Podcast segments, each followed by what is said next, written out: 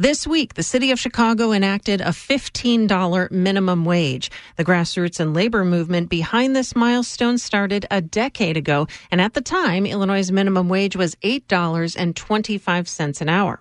Now, even some activists thought pushing for 15 was outlandish, but that very boldness may have been why the effort succeeded.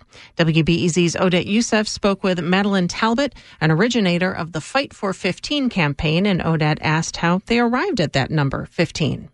Listening to people. I had worked in low income neighborhoods in Chicago for decades.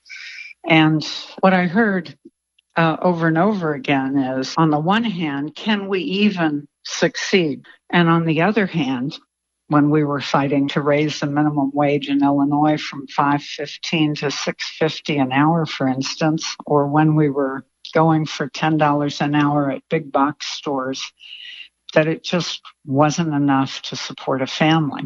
Was this like a radical idea? Did it seem kind of like a a moonshot? Um, it seemed like a much bigger effort, but it also had the advantage that it could attract a larger constituency to fight for it because this time it would actually make a difference. It would put a roof over your head and it would put some food on the table. As one of our leaders said, it wouldn't be steak, but it might be some chicken on the side. So it made sense to actually fight for what it took to live rather than to fight for what seemed winnable. So, when did you all start to feel like the campaign was gaining traction? You know, it seemed to have a kind of magic to it almost immediately. You know, people always would appreciate a fight uh, and get involved in a fight for a lesser amount. But to actually talk about $15 an hour is only 30,000 a year. It's not anything that's going to make anybody wealthy. But for low wage workers, it was a, it was aspirational. It was something worth fighting for.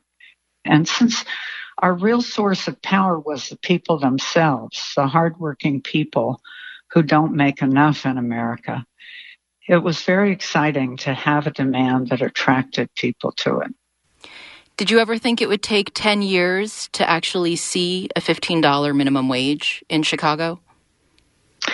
Um, honestly, uh, yes, I sure did. I thought it would be very difficult to achieve. And uh, I can't tell you how exciting it is to see the movement continuing. And it means that um, there's no particular reason uh, why we wouldn't uh, do a fight for 50K in the future.